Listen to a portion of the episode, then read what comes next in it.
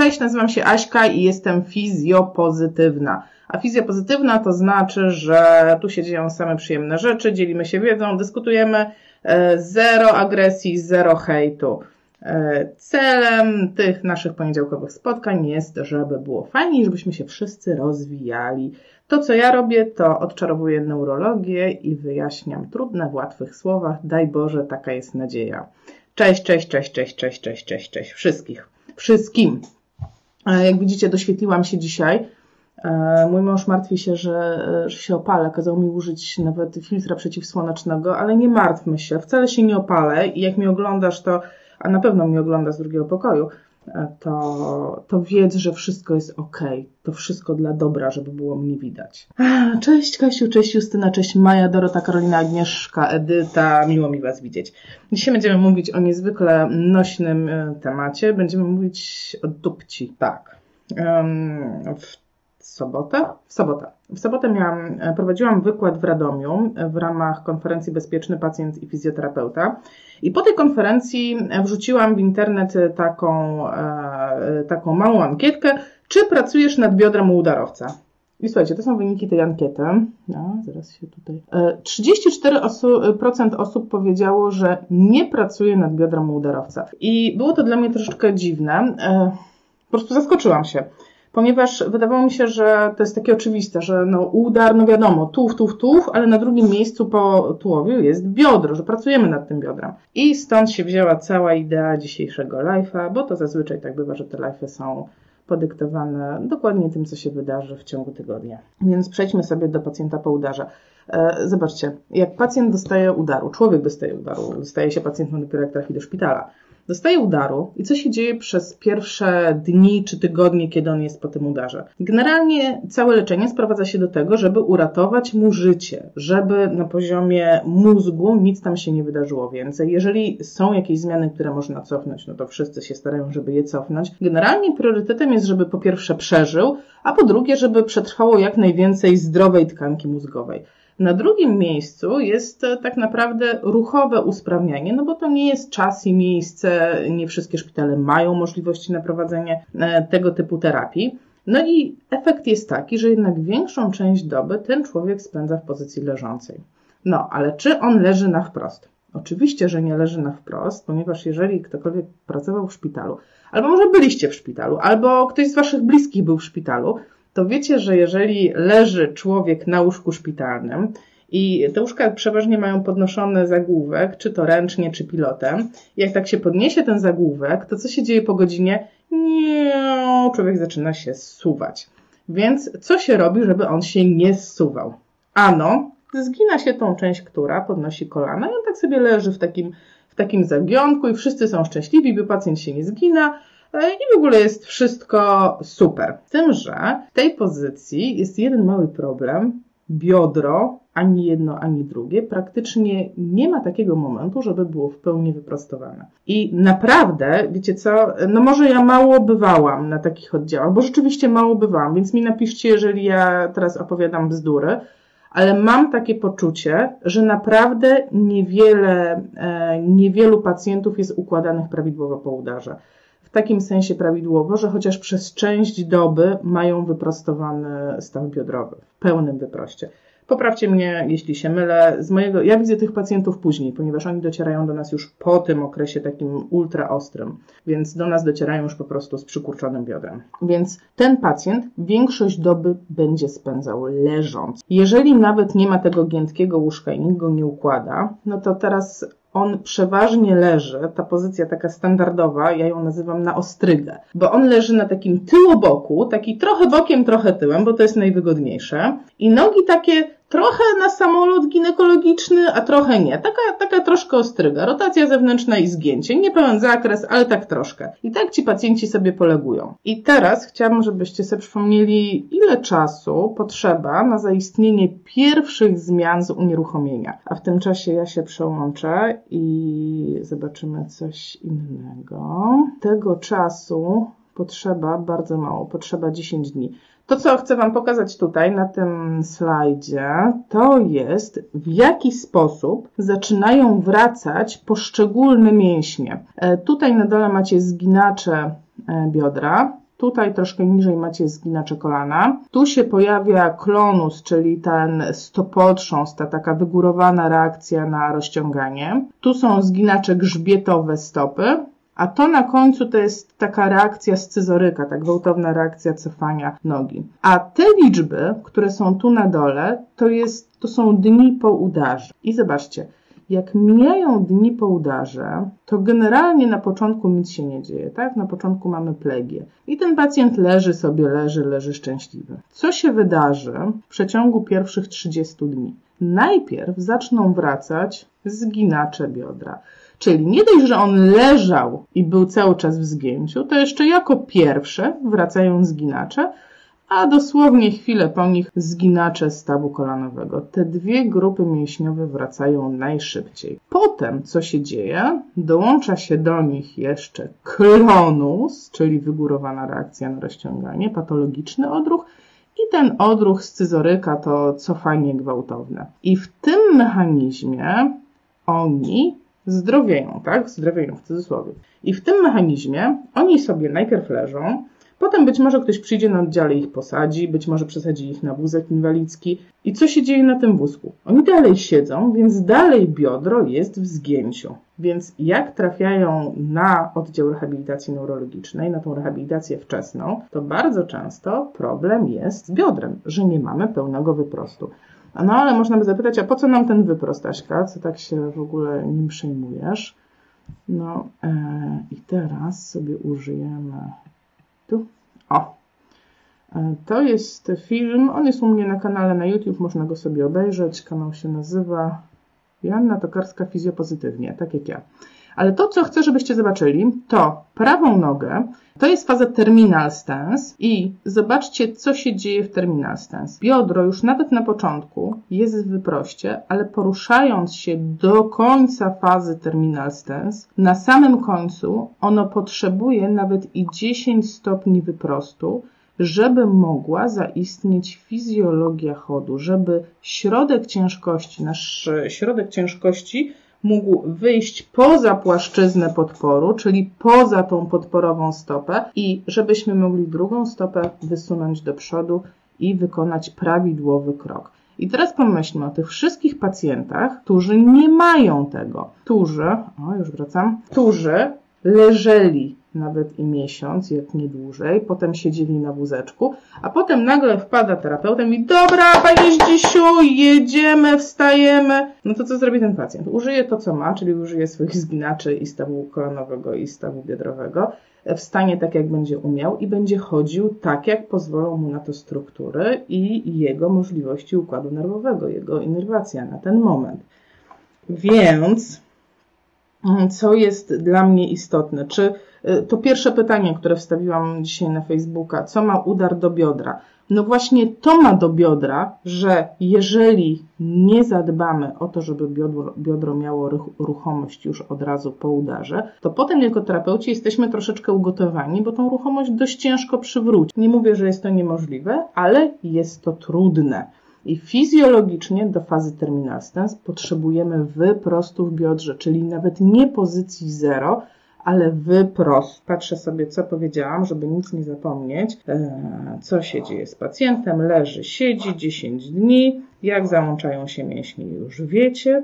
Co jest następne? To nam się od razu kojarzy z biodrem pośladkowym a zwłaszcza pośladkowy średni, no bo wiadomo, biodro może opadać. No i jak pośladkowy średni, no to co? No to wzmacniać pamię, tak? No niech on będzie jak najsilniejszy, to na pewno wtedy poprawimy ten chód. I tutaj chciałam Wam przypomnieć taki film, który przyszedł do mnie już jakiś czas temu. Nie wiem, czy my w zeszłym tygodniu żeśmy go omawiali, czy, mm, czy jeszcze wcześniej. Pamiętacie tą panią? Jej opada miednica, jej chód jest generalnie sztywny, jest dziwny, ale nie jest spowodowane to tym, że ona ma za słaby pośladkowy pośladkowy. To jest spowodowane tym, że pośladkowy jest nadmiernie napięty, że tam nie ma, mam ochotę użyć słowa dysocjacji, ale to takie jest niepolskie, nie ma rozdzielności pracy tułowia od pracy biodra, czyli wszystko działa razem. A istotą naszego poruszania się jest selektywność, czyli jeżeli chcemy się poruszać prawidłowo, jeżeli chcemy, żeby nasz chód był fizjologiczny, to te ruchy muszą być selektywne. I to się nawet odzwierciedla w fazach kontroli motorycznej. Pamiętacie piramidę kontroli motorycznej? Na dole jest mobilność, potem jest stabilność, a dopiero potem jest mobilność na stabilności. I ten chód taki na poziomie terapeutycznym to jest właśnie ten poziom, mobilność na stabilności, czyli mam stabilny tułów i wokół tego tułowia poruszam moją mobilną nogą. To, co było u tej pacjentki, to tego nie było widać, bo wszystko szło u niej naraz. I e, skoro już dotarłam do faz kontroli motorycznej, to zauważcie, to, co jest na dole, absolutna baza do każdej pracy z pacjentem każdej, nie tylko z biodrem. Mobilność. Jeżeli chcę pracować w jakimś zakresie ruchu, e, chcę cokolwiek robić, jaki by to nie był ruch, to ten ruch najbardziej ekonomiczny, najbardziej wydajny, najsilniejszy będzie w środkowym zakresie ruchu. Nie wiem, czy się zgodzicie ze mną, możecie mi puścić łapkę, jeżeli tak, ale tak mówi fizjologia, prawda, że ten środkowy zakres jest dla nas najbezpieczniejszy. Jeżeli pacjent nie ma środkowego, znaczy ma środkowy, tylko ma przesunięty, tak jak nasz pacjent udarowy,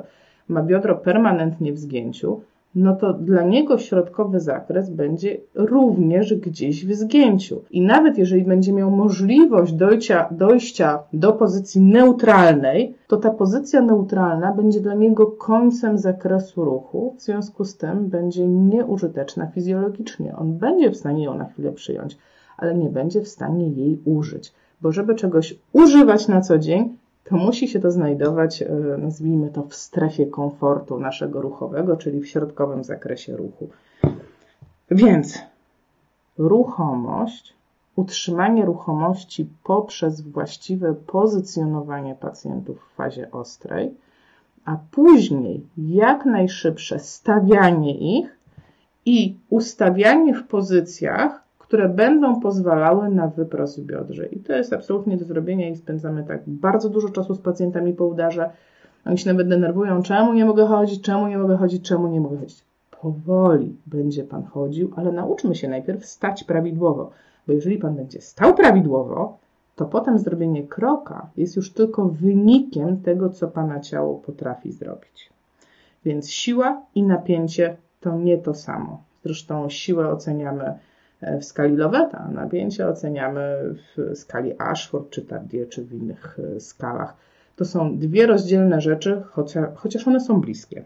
Ok. E, biodro rządzi kolanem, to jest następny temat, który sobie zapisałam, e, bo to się łączy bezpośrednio z tym pacjentem, który już ma niepełen zakres ruchu, już ma problem z aktywizacją swoich prostowników, już ma problem z wykorzystaniem wszystkich e, z, e, z, wykorzystaniem swojego potencjału, nawet tego, który by miał, bo na poziomie struktury, czyli na poziomie tak naprawdę ortopedii jest nieprzygotowany na to. A teraz co się dzieje, dlaczego biodro rządzi kolanem? E, mój drogi przyjaciel Damian Kapturski ma świetny wykład na ten temat i on się nazywa, super nazwa, już, że mnie, że mnie spaliła, że mnie spaliła. Kolano niewolnik stawu biodrowego. I to dokładnie tak jest. Biodro rządzi kolanem i zaraz Wam pokażę dwa przykłady na to i nawet na tą okoliczność, słuchajcie, mam krótkie spodenki. Taka jazda. Zobaczcie. Uwaga. Jeżeli stoję, widać? Widać. Widać biodro i widać kolano. Jeżeli stoję jak stoję, jak klasyczny pacjent w przodopochyleniu miednicy, słychać mnie mam nadzieję, przodopochylenie miednicy, a przodopochylenie miednicy oznacza, bo tego nie widać, jeszcze raz. A. Przode pochylenie ozna oznacza, że moje biodro tak naprawdę jest w zgięciu. Zobaczcie. Ono jest w zgięciu. Dopiero jak pójdę do tyłu pochylenia, to ono się zaczyna prostować. I teraz zróbcie sobie ten eksperyment w domu. Jeżeli dacie biodro całkowicie, miednicę do przodu pochylenia, czyli biodro będzie w lekkim zgięciu, to wtedy jesteście w stanie biernie zablokować sobie stawy kolanowe, i nie trzeba w ogóle używać siły, żeby sobie stać. I w tym mechanizmie najczęściej stoją czy dziadki w kościele, ale także jest to mechanizm kompensacyjny dla wszystkich pacjentów, którzy mają osłabioną siłę mięśniową, czyli na przykład dla wszystkich dystrofii mięśniowych. I teraz, jeżeli tej osobie zabierze się to zgięcie, zabierze się to przodopochylenie i pójdzie w tyłopochylenie, to nie ma już mechanicznie możliwości zablokowania stawów kolanowych. Spróbujcie to sobie w domu, to jest fajny eksperyment. Drugim eksperymentem, potwierdzonym zresztą naukowo, jest taka sytuacja, kiedy niektórzy mają koślawe kolana, czyli mają kolana, które w cudzysłowie patrzą do wewnątrz. I teraz są różne teorie. Najbardziej by się chciało naprawić stopę. No tak, pewnie coś nie, stopa się zapadła, pewnie to jest problem ze stopą. A tymczasem wystarczy tylko i wyłącznie zaktywować rotatory zewnętrzne w biodrze, żebym te kolana wyrównała i ustawiła w liniowości. I muszę Wam powiedzieć, że, uwaga, a, że nawet prowadzono takie badania, chodzę, nawet były takie badania zrobione na siatkarkach, które, mia e, które miały problemy z kolanami, które miały problemy z koślawością i e, podzielono je na dwie grupy. Jedna grupa ćwiczyła rotatory zewnętrzne, a druga grupa nie.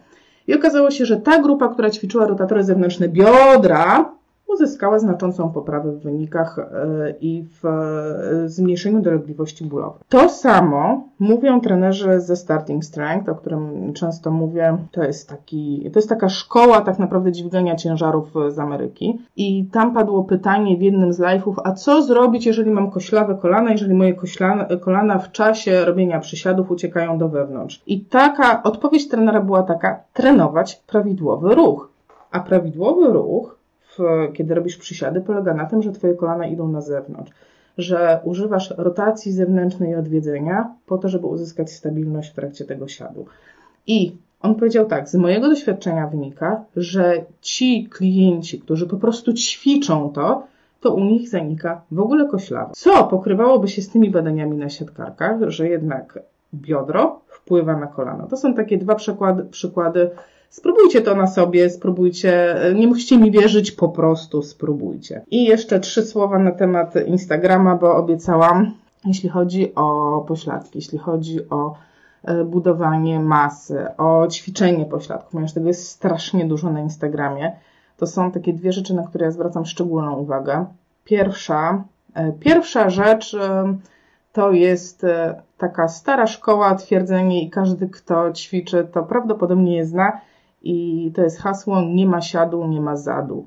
E, I nie ma siadu, nie ma zadu oznacza, że cudów nie ma, ładnej dupki nie zrobisz, jeżeli będziesz się koncentrować tylko i wyłącznie na wysiłkach o charakterze aerobowym i y, tylko chodzić, nie wiem, z gumeczkami, czy robić, y, y, nie wiem, dupka w górę i tam te, jak to się nazywa, takie kalanetiksowe rzeczy, tak? Bo to jest popularne, widzę, że dziewczyny dużo tego robią no może to trochę stonizuje Twoje pośladki, cokolwiek by to miało znaczyć, ale jeżeli chcesz budować masę, to musisz dołożyć ciężaru i zrobić powtórzenia. Nie dużo, ale z dużym obciążeniem. I sorry, Gregory, ale w moim, z mojego doświadczenia i z tego, co czytam, twierdzę, że nie ma innej drogi. Z drugiej strony chciałabym również Wam powiedzieć, że e, Instagram to jest w ogóle jedna wielka ściema. E, ja się troszkę zajmuję fotografią. Uwaga, nawet mam swoją stronę poświęconą fotografii. Jak chcecie, możecie polubić. Tam się dużo nie dzieje, ale, ale ogólnie ja ogarniam fotografię. I chciałam Wam pokazać, że zdjęcie zdjęciu nierówne, na tym zdjęciu to jest widać, to jestem ja i między jednym a drugim zdjęciem jest e, jakieś 10 sekund czasu. I tylko i wyłącznie od kąta ustawienia e, wynika to, czy ja jestem gruba, czy ja jestem chuda, jak ja wyglądam. To w ogóle nie ma znaczenia dla Instagrama, jak kto wygląda. Jest tyle filtrów, że każdy może się tak ustawić, tak przypozować, że będzie, kurde, wyglądał jak modelka z Instagrama. Serio. Wystarczy ścisnąć nogi i dupcia sama rośnie na zdjęciu.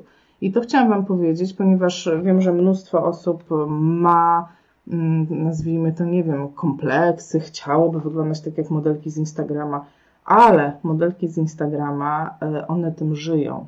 Może bardziej, one z tego żyją, więc ich całym życiem jest chodzenie na siłownię, trenowanie, zresztą najczęściej jest to trening właśnie o charakterze siłowym i one o tym piszą otwarcie, jedzenie i spanie w międzyczasie, sesje, modeling i dobre zdjęcie, żeby zrobić na Instagram, też jest zrobione przez fotografa i obrobione w jakimś programie graficznym, a po takim zabiegu zapewniam, że każda z nas wyglądałaby jak e, co najmniej J-Lo.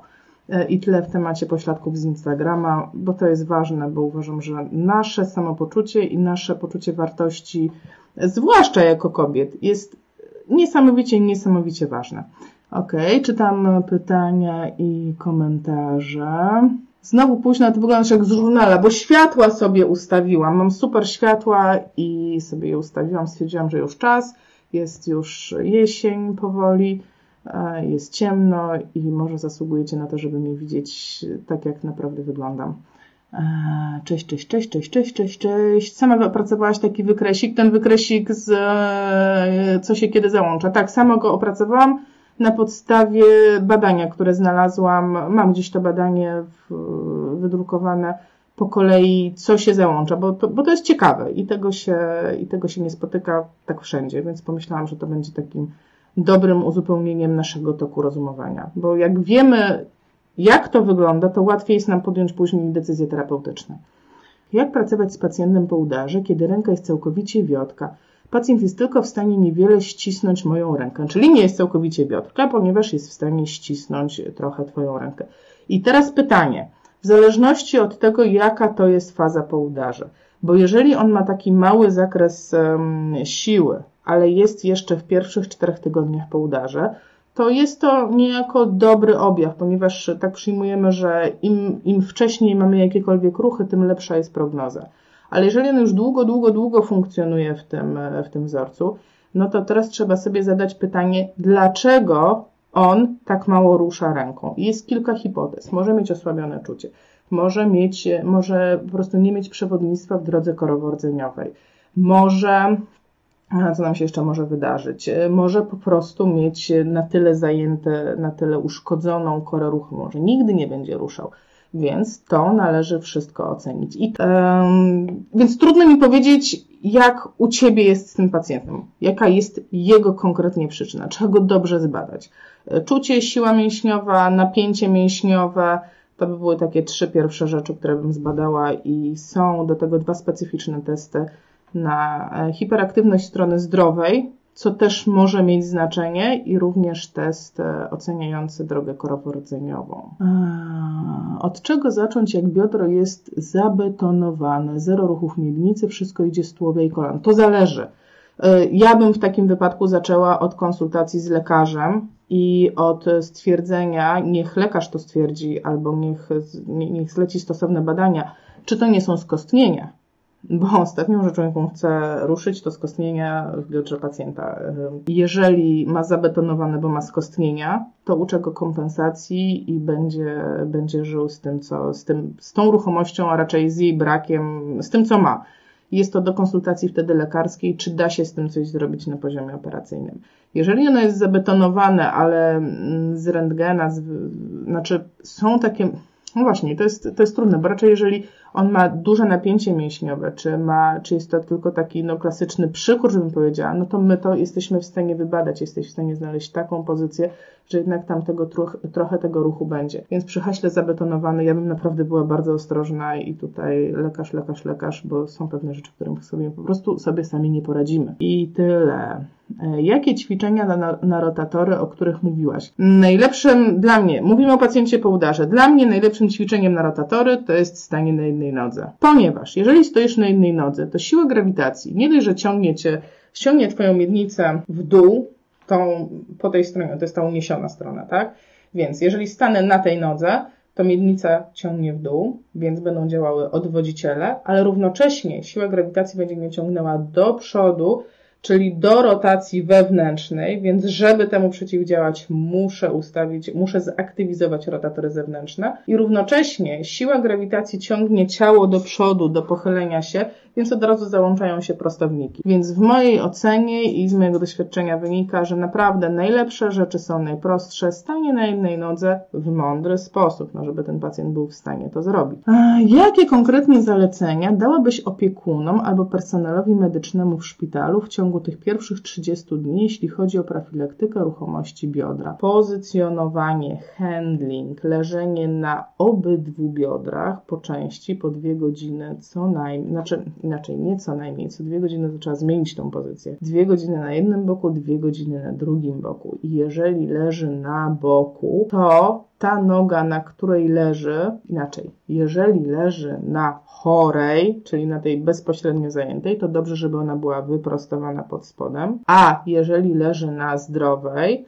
może być, można go ułożyć na dwa sposoby. Można tak ułożyć, że ta chora będzie zgięta, ale można ułożyć tak, że chora będzie wyprostowana, wtedy trzeba podłożyć poduszki. I generalnie to jest najważniejsze. Kiedyś chyba robiłam wrzutki, nie wiem czy, nie wiem, to już było jakiś czas temu, jak to dokładnie wygląda. Z Szymonem żeśmy nagrywali na łóżku, nie wiem, kto był, kto pamięta, kto wtedy obserwował, bo to było. Ja też na powtórkę. O, spokojnie, ja zostawiam te live'y także. Asiu, a jak pracować z pacjentem po wypadku ze spastycznością ręki?